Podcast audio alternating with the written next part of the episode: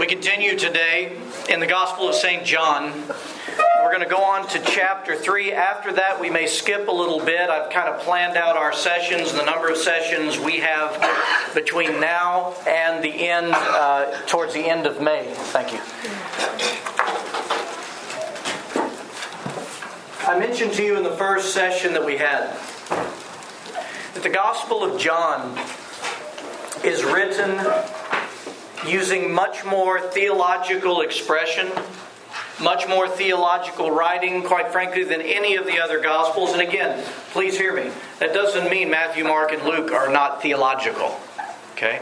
I'm talking about the, the way in which it was written expresses through the very life of Christ, taking all these things that St. John mentions in the Gospel in the life of Christ and fills it out from a language standpoint with all of the theology that the church had grown to understand. Because remember, when St. John wrote this, it's some 50, 60, 70 years after Christ. Further revelation of God to the church, further revelation of who He is, further revelation of our faith, how to worship, how to live as Christians.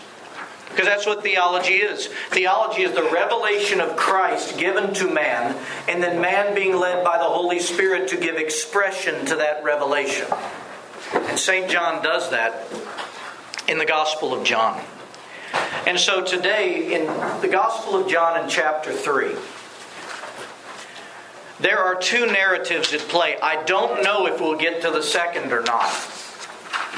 But the first narrative at, play is when Nicodemus, the Pharisee, comes to Jesus at night, at the cover of night. He comes to Jesus and starts talking to him and asking questions, wanting to learn about our Lord. And then we have all of the responses of our Lord Jesus Christ. And in these responses is the fullness of the church's revealed understanding of how humanity comes into Christ, and that is through the sacrament of baptism. We have it right here in John chapter 3. And we're going to take a rather exhaustive look at this. Because remember this, it's not just about understanding the sacrament of baptism. We all would say, with pretty clear language, is that when people are baptized, they're baptized into Christ. They're baptized into the church. That this is not just some physical act that we do in water to remember something that Jesus did for us in the past. That God is active, bestowing life and light upon the person, bringing them into Himself and filling them with Himself. We would all agree about that, but never forget this. Our baptism and the sacrament of baptism if we understand it correctly, it says so much about who we are because of what Christ had done. And therefore, because of who we are, how then shall we live? Because of what Christ had done. And so we're going to look at this dialogue between Nicodemus and our Lord Jesus Christ. The second narrative in the Gospel of St. John, chapter 3 is the narrative where John the Baptist, St. John the Forerunner, gives glory to Christ with that incredible statement He must increase, I must decrease. I don't know if we're going to get to that. If not, we'll start with it next time. But let's have a look at John chapter 3. And I've handed out the scriptures that we will use today. And I'll go ahead and read this one to us. There was a man of the Pharisees named Nicodemus this man came to Jesus by night and said to him, Rabbi, we know that you are a teacher come from God, for no one can do these signs that you do unless God is with him. Jesus answered and said, Most assuredly, I say to you, unless one is born again, he cannot see the kingdom of God. Nicodemus said to him, How can a man be born when he is old? Can he enter a second time into his mother's womb and be born? Jesus answered, Most assuredly, I say to you, unless one is born of water and the Spirit, he cannot enter the kingdom of God. That which is born of the flesh is flesh, and that which is born of the Spirit is spirit. Now, I'll tell you this right now. The Pharisee Nicodemus is the most interesting of all the Pharisees. Okay? And I say that for, for a very particular reason. Of all of the Pharisees, and the fathers teach us this in looking back at this Pharisee, Nicodemus, of all the Pharisees, was the one that was most genuinely interested and had an open heart for Christ, excuse me, for Christ to reveal himself to him. This is a Pharisee that was hungry for the truth. And even though at this point in time, at the very beginning stages of our Lord's ministry, even though he had indeed come as a representative of all the Pharisees, when all of these new things and miracles were being done by Jesus Christ, he came, quite frankly, on behalf of all of the Pharisees to say, What's going on here? It was an investigation. Okay? And yet at the same time, you're going to see in Jesus' responses to Nicodemus, you're going to see him respond to one as though he's responding to someone who has an open heart to hear. Because I want you to remember this. How many times do the Pharisees come to, the, to him with no open heart and for one reason to catch him in his words? And they try to trip him up in his words. That's the majority of the time you see the Pharisees interact with Christ throughout his life and ministry. And how does Jesus respond to them? He confounds them or he puts them down. Puts them down in honesty for where their hearts really are with the discerning mind that the Word of God had over their lives. But with Nicodemus, every time Nicodemus approaches Christ, and here in John chapter 3, by the dialogue itself, Jesus knows this man's heart wants to know. This man's heart is open for the revelation of God to him. Okay? Now, we start with this. Let's look at this relational exchange between the two the Pharisee Nicodemus and our Lord Jesus Christ. Rabbi, we, and he's speaking of the Pharisees, we, the Pharisees, know that you are a teacher come from God. For no one can do these signs that you do unless God is with him. Nicodemus himself already sets the stage of how the Pharisees are beginning to perceive Jesus. Now, they wouldn't end up there. I'm saying how they would begin to. They perceive he is from God. And why do they perceive he is from God? For no one else can do what they're seeing this man do. God must be with Christ. But I find it very interesting. Again, I believe this is the Lord's discernment into the heart of the one he had created, the Pharisee Nicodemus. And he looks into his heart and he knows he wants to know the truth. He wants to know more. He doesn't just want to know on behalf of the Pharisees because he doesn't answer this question. Nicodemus says, We know you're from God because no one else could do these things. Jesus begins to immediately teach about salvation itself. Let's listen to Jesus' response. Jesus answered and said to him, Most assuredly, I say to you, unless one is born again, he cannot see the kingdom of God. We really need to pause here and think about these words. We, you have heard this many times. You have probably read this many times in the Gospels where Jesus said, Unless one is born again, he cannot see the kingdom of God. The fathers teach abundantly about this. What I'm going to give you is kind of a summary of their thinking rather than quoting any one. I'll quote some fathers later. But there's so much on this. The first thing is this He says, unless you're born again, I'm going to take the second part first. You cannot see the kingdom of God. And the, he's not saying, and where a lot of people want to go with this, is to interpret that verse by saying, unless one is born again, they won't end up in heaven after they die. That is the most common in Christianity today, not in Orthodoxy, okay? But in the vast Christianity that's out there beyond Orthodoxy, that's where they want to go to, is unless you're born again, you won't be in the kingdom of God after you die. It's about an action here, and almost as if there's nothingness until you got your ticket punched, you're in heaven. Okay? And I'm generalizing, but you get what I'm saying. Okay? I know because I've been there. But this is not at all what he's saying. Because you have to understand the word see. You will not see the kingdom of God unless you're born again.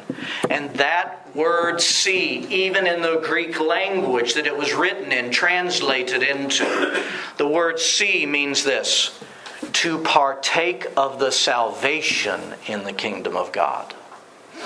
Very different than making it to heaven.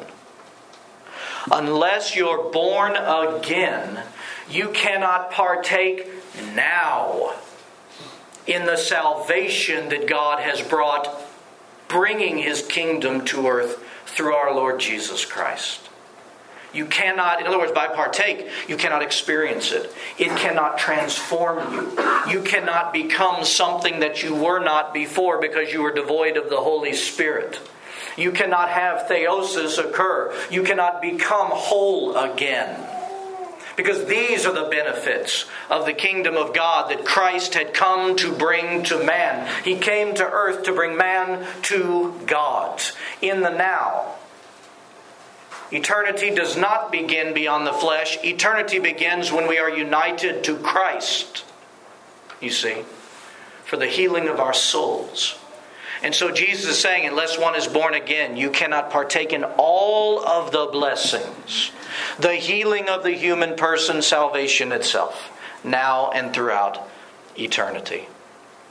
But now let's jump to that first statement. Unless one be born again, because if you remember, this tripped up Nicodemus. It's like, Lord, what, what do you mean be born again? I mean, how can I enter again into my mother's womb? He's thinking entirely physical. So Jesus indeed used words that would seem to lend itself, except for one thing. Again, we look to the language. And with that language, we look to the teaching of the fathers. To be born again, the key word is again. To be born again means to be born anew. It means to literally be recreated in that moment. For example, physically, we are born, we are created by natural means from mother and father. The gestation period in the womb, we are created, right? At that moment, and born at a certain moment. What Jesus is saying is unless you are recreated, an entirely new birth occurs in your life to where you being recreated means refashioned, mean made something you were not before. You get the language? Unless one is born again in that light, born anew, made new, recreated by the very hand of God and the Holy Spirit of God, you cannot partake of salvation now and throughout all of eternity. One must be, what Jesus is saying is, one must be recreated by the same Word of God, that's Him, and by the very same Spirit of God that hovered over the waters in the beginning. That's how all creation was made in the first place. By that same Word of God, we are created in the image of God but what are we taught? What is the result of the fall?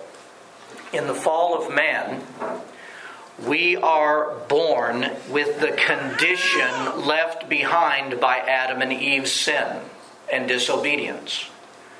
Adam and Eve had, they were created into a perfect union with God and placed in the garden to enjoy Him forever. And in His image that they might grow in His likeness but they fell.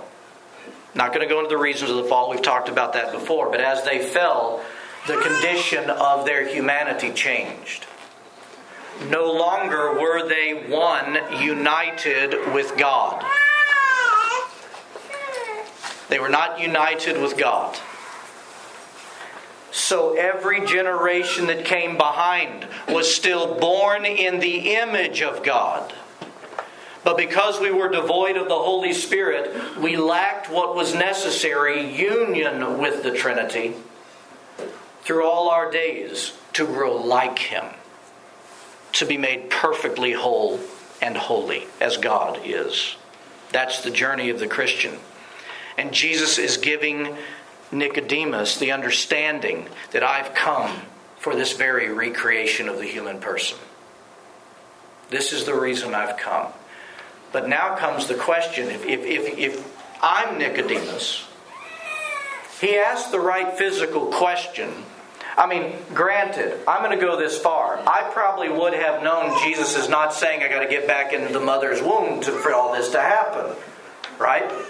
I get that. But at the same time, I have a question Jesus, if one is to be born anew, if one is to be recreated, What's the most logical question I'm going to ask him? How? Oh. How can this be? And Jesus immediately goes to the heart of the right question for Nicodemus because he bypasses, quite frankly, and I, and I don't say this to degrade the Pharisee Nicodemus, but the silliness of the idea of going back into mama's womb, right? He bypasses that and goes straight to the, what's really the question on Nicodemus' heart How, Lord? How may I be recreated? And here's Christ's answer Most assuredly, I say to you, unless one is born of water and the Spirit, he cannot enter the kingdom of God. that which was born of flesh is flesh. What's Jesus saying there? When we are born, all we are is flesh. We are born from flesh we are created flesh. What's the missing ingredient? God Himself by the Holy Spirit, right? That which is born of flesh is flesh, but listen to what He says. But that which is born of spirit is spirit. Now, stop for a second. I don't want you to answer this out loud, but I want you to begin formulating this. If that which is born of, of spirit is spirit, which is us, begin to ask the question what does this tell me about myself? What does this tell me about my identity? I was once flesh, but now being joined to God, what does that mean? Because, see, we ought to be asking that question every day of our life, perhaps in the moments of our life for the rest of eternity. Because we have been remade, we have been recreated. Okay? And what Jesus is saying by being born of water and spirit, all of the fathers in absolute unison, are, what, what, are they, what is he really saying? Water and spirit, where are we recreated? In the waters of what? Baptism. Baptism. Baptism. Baptism. The very waters, if you remember, Jesus went into to sanctify for this very act.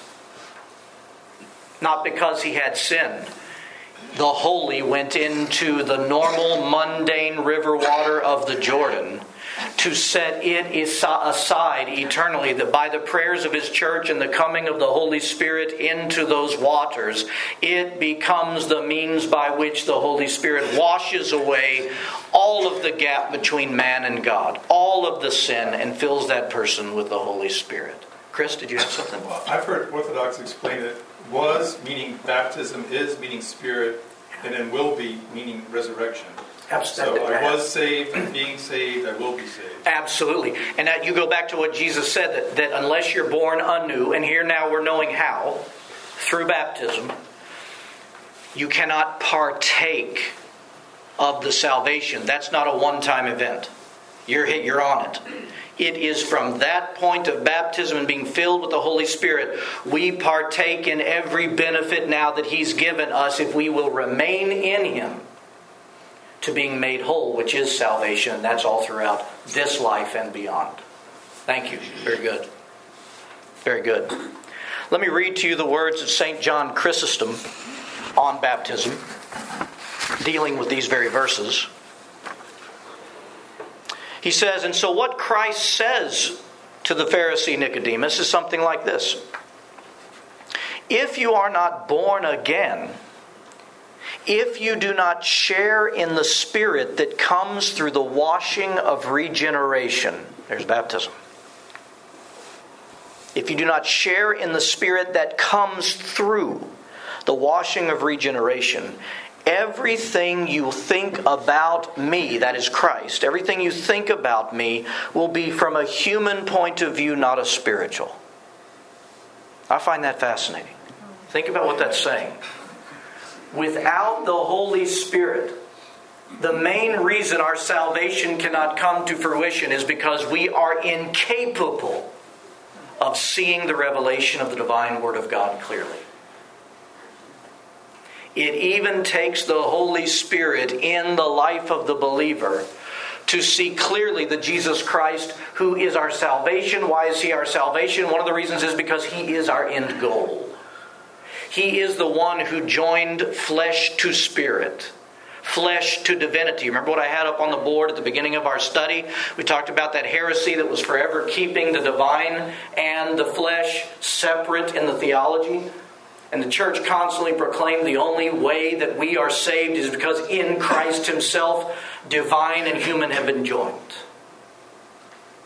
And therefore, St. John Chrysostom is saying, unless you receive the Holy Spirit through the waters of regeneration, you will only always perceive Christ from human eyes. You, not, you cannot even receive the fullness of the revelation of the divine Jesus Christ but by the Holy Spirit. And I found that fascinating. I found that fascinating. I want to talk about baptism for just a moment, uh, staying on this, but also using some of our epistles that we have in Scripture for us to understand, and we do, but, but to fully understand, I should say, baptism as a point of entrance into Christ, His kingdom, and His covenant. The reason I'm reminding us of this, because remember what I said in the beginning, unless we understand baptism itself, sometimes it's very hard to see the fullness of what God has truly done on our behalf and created us to be.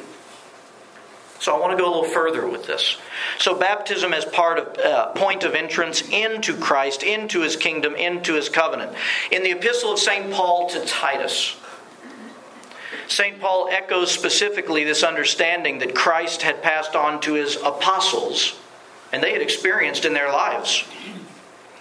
I read to you from Titus chapter 3, where Paul says, For we ourselves were once foolish disobedient, deceived, serving various lusts and pleasures, living in malice and envy, hateful and hating one another. What's he, what's he saying? You were once flesh.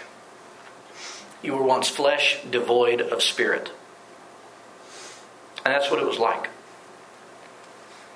But then he continues. But when the kindness and the love of God our Savior toward man appeared, not by works of righteousness which we have done, but according to his mercy, he saved us. And then, as if to answer the question, how has he saved us? Through the washing of regeneration and renewing by the Holy Spirit.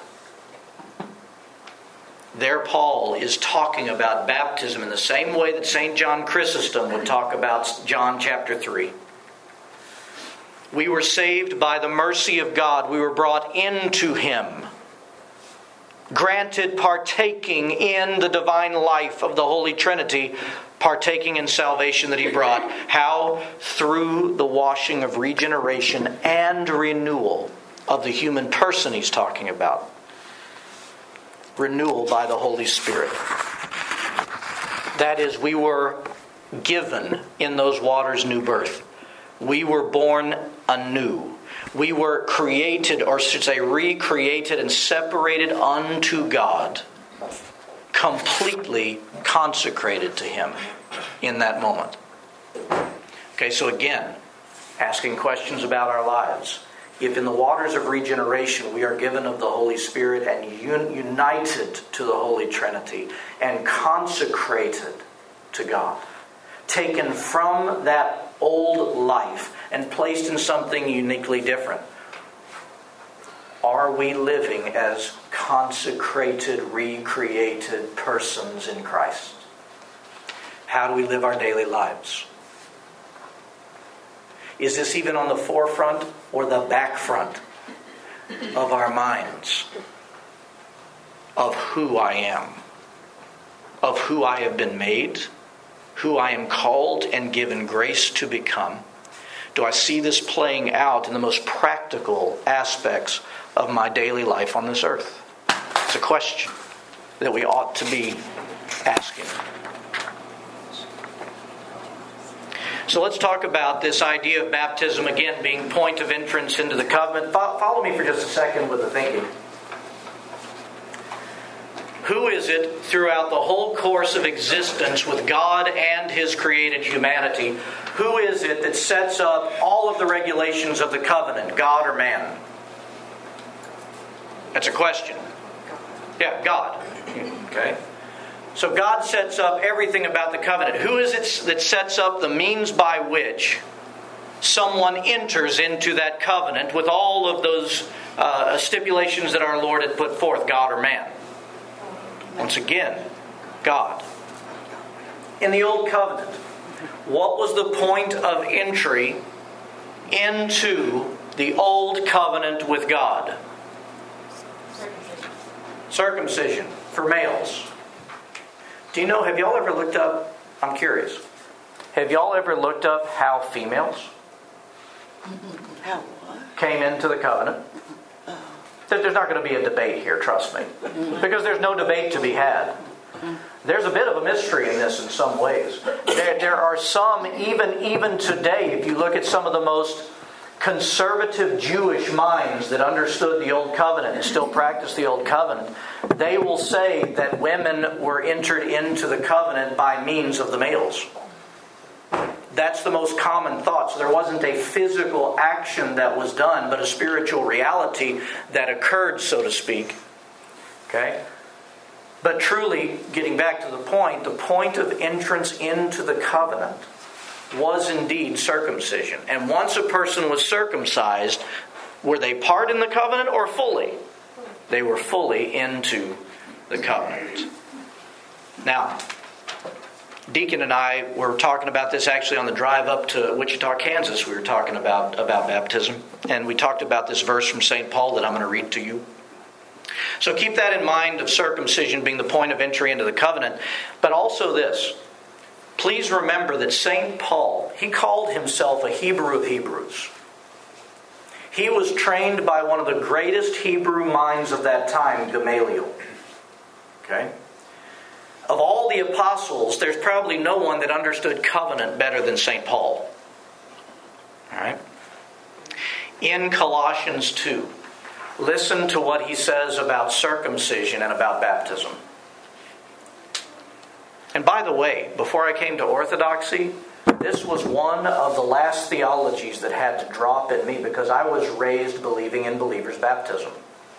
That means that someone has to be, like Deacon said this morning, of rational ability to make a choice and a response for Christ, and only then should they be baptized. And when they were baptized, it was only a symbol of what God had already done in them. That was me. I had to unlearn to learn. The verse I'm about to read to you is what the Holy Spirit used to help me drop all my past theology on this. Okay?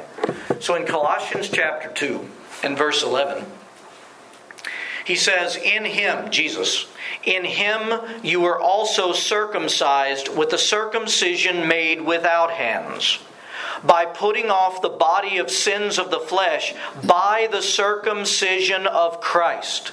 See what he's doing? He's talking Old Covenant terminology. That rather than being circumcised by the hands of a high priest, by men, you have been circumcised by the great high priest. You, all Christians, have been circumcised by the great high priest. Listen to verse 12 having been baptized with him. Well, that sealed it. St. Paul, just in those verses, said, the circumcision of the old covenant, the point of complete entrance into fullness of covenant with God was circumcision. And now, by the great high priest, that old covenant regulation is fulfilled in and through our great high priest, Jesus Christ, through the waters of baptism. And he goes on to say, having been buried with him in baptism, in which you were also raised with him through faith in the working of God, who raised him from the dead, and you, being dead in your trespasses and the uncircumcision of your flesh, he has made alive together with him, having forgiven all your trespasses. Do you see how great, or you're starting to see? We'll forever learn to see how great the activity of God is on man's behalf in the waters of baptism. Every sin committed, washed away, gets even better, as if that weren't enough. A total cleansing of person and conscience. But it gets even better. What we lacked in our human person that we were created to enjoy is fulfilled in and through those waters as we are reunited once again to Father, Son, and Holy Spirit.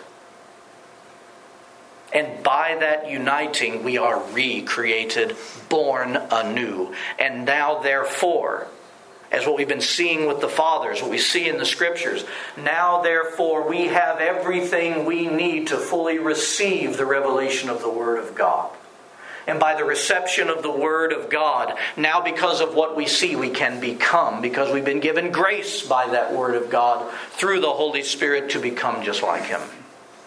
And it all began in the waters of baptism, where the high priest, the great high priest, continuing, by the way, the great high priest, we talked in our Hebrews study, continuing to stand in heaven, still infleshed yet joined so perfectly to divinity in his resurrected body, standing between God and man, our great high priest, acting on our behalf, circumcising us and yet joining us to God Himself. And by the way, let's go a little further because I certainly didn't believe in child baptism. When was someone circumcised in the Old Covenant? Eight days. On the eighth day of their life. Yes. I don't know how rational they were on their eighth day. They could cry. That was bad. They could cry. A few other things, maybe, too. But rational, able to come to their own conclusions, able to intellectually embrace the fullness of the Old Covenant? Come on. But it seems to me that even in Christ, this is fulfilled where he says, Suffer the little children to come unto me. Jesus came and lived at every stage of his life. Every stage of his life. So that at every stage of any human's life, they might encounter him and be saved. And that includes even in the womb. Even as they come out and are baptized. Even as they're three years old, five years old, 17 years old, 50, 60, 70, on their deathbed. Jesus existed, flesh joined to divinity to save man at every stage of their possible life. How far has God, how incredible is the love of God to you, to me, when we look at that. And so that's why the church has been baptizing babies. They see it as a fulfillment of the covenant. And that's why, as Orthodox Christians, we do something different than the Roman Catholics and a number of the other ones out there that do still at least baptize babies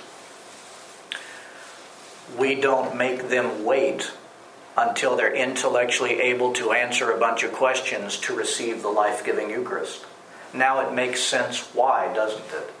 If Jesus said one must be born anew, how does that happen? Through by being born in water and spirit through baptism. And unless you're born anew in that, you cannot partake of the divine life. You cannot partake of salvation.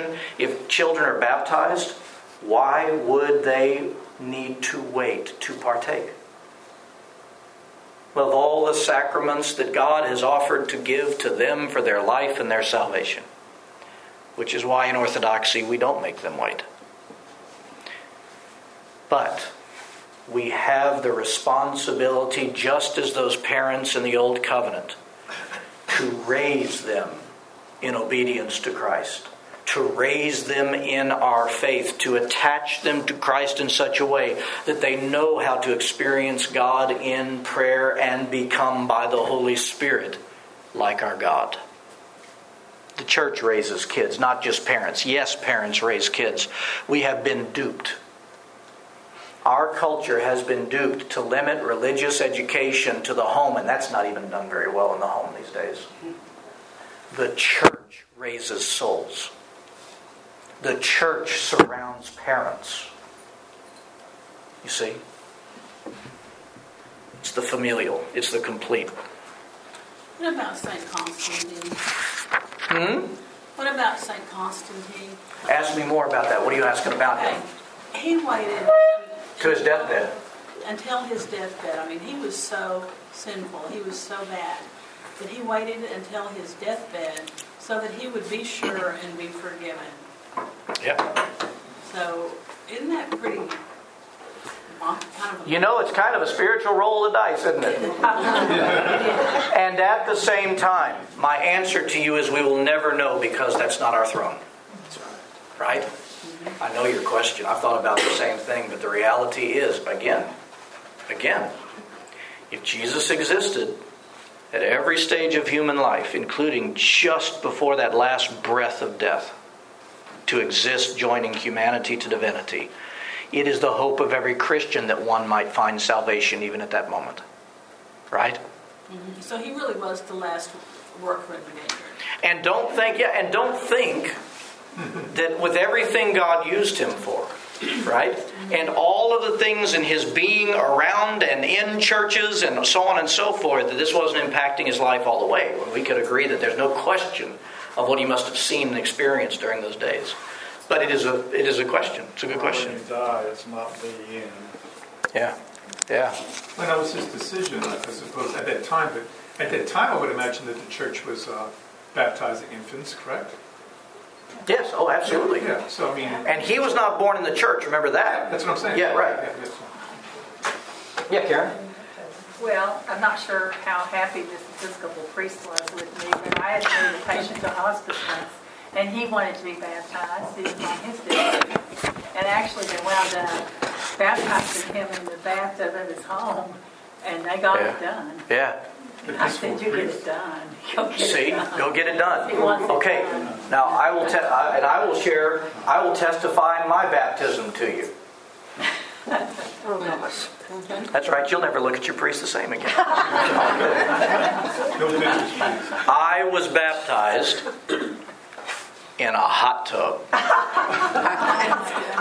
I didn't know if it was the Holy Spirit or somebody turned the jets on. I didn't know what was going on. No, I, but I was truly baptized in a hot tub. Um, and compa- I got to tell you something though.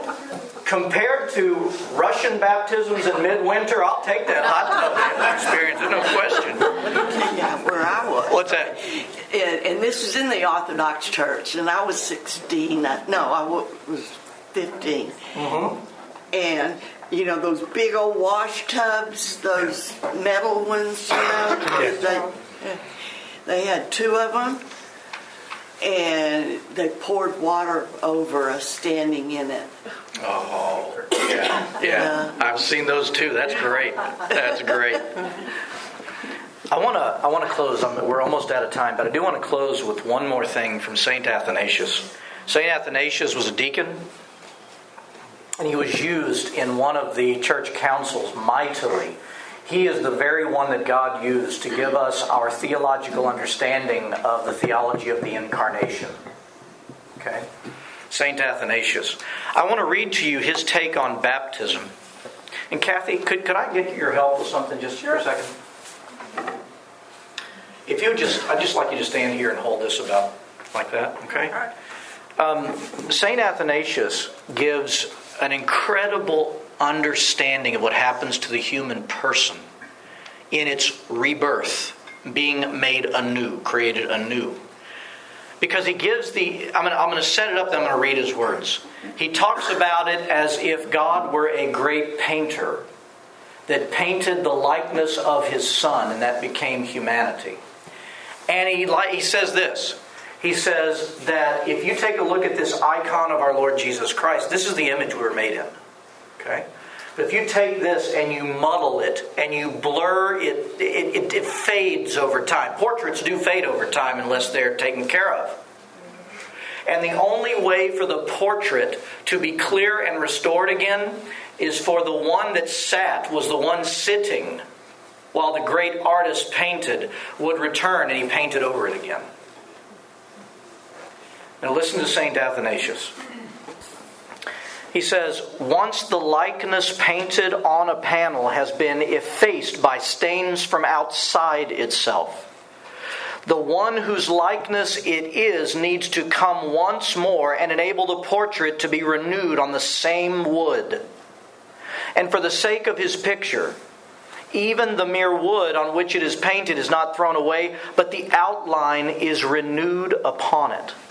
In the same way, the most holy Son of the Father, being the image of the Father, came to our world to renew humankind once made in his likeness.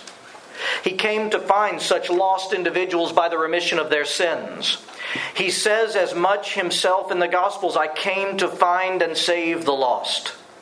This is why he also said to the Jews, Except one of you be born again, not meaning as they thought birth from a woman, but speaking of the soul born and created anew through baptism in the likeness of God's image. What happened to us at baptism? The image. We were born with a marred, unclear, and deficient image. And when we are baptized, it's as if the Son of God took his seating again in us. So that God, by the Holy Spirit, may once again, on that same wood, the same human person, on that same wood, would clearly define again and recreate the image upon ourselves. So that everyone that looks upon us, who do they see? Isn't that beautiful? That's from St. Athanasius. My friends, let me tell you something else that the fathers say. From the time we are baptized, what I just described to you happened in an instant. How we live from that point on, as the fathers say, how we choose to live will either efface that again, stain it again, blur it again so that people can't see it clearly, or we will do as what Jesus called the disciples to do leave everything and follow him in our lives. And for those that leave everything and follow him in their lives, which Jesus calls, if you remain in me, you'll bear much fruit, in John 15. If we remain in him, the clarity of the very person of Jesus Christ shines so brightly through us and bring salvation into the world. Who are you? Who are you because of who He is and what He's done in your baptism? And I want you to think about that. Everything we've talked about regarding baptism today. I want you to think about the next time you witness someone being baptized or chrismated, the activity of God on their behalf. But you know what else? I want you to think about that every time you enter into the church and dip your fingers in the holy water, which is the waters of baptism, and place it upon your head in the form of a cross, because you are remembering in the most true sense of remembrance. Grace is there to be had, remembering the recrafting of the image of God upon you.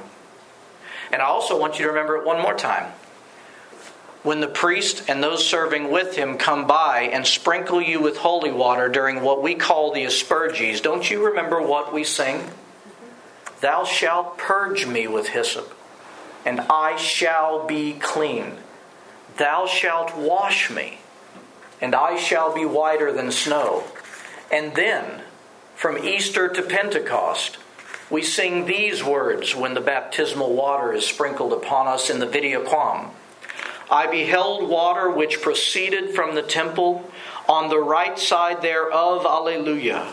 And they to whom that water came were healed, everyone. And they sing Alleluia. Healed in the waters of baptism. Enabled, as Christ says in John chapter 3, to partake in all of the salvation he's come to offer and cleansed of our sins. Let's stand.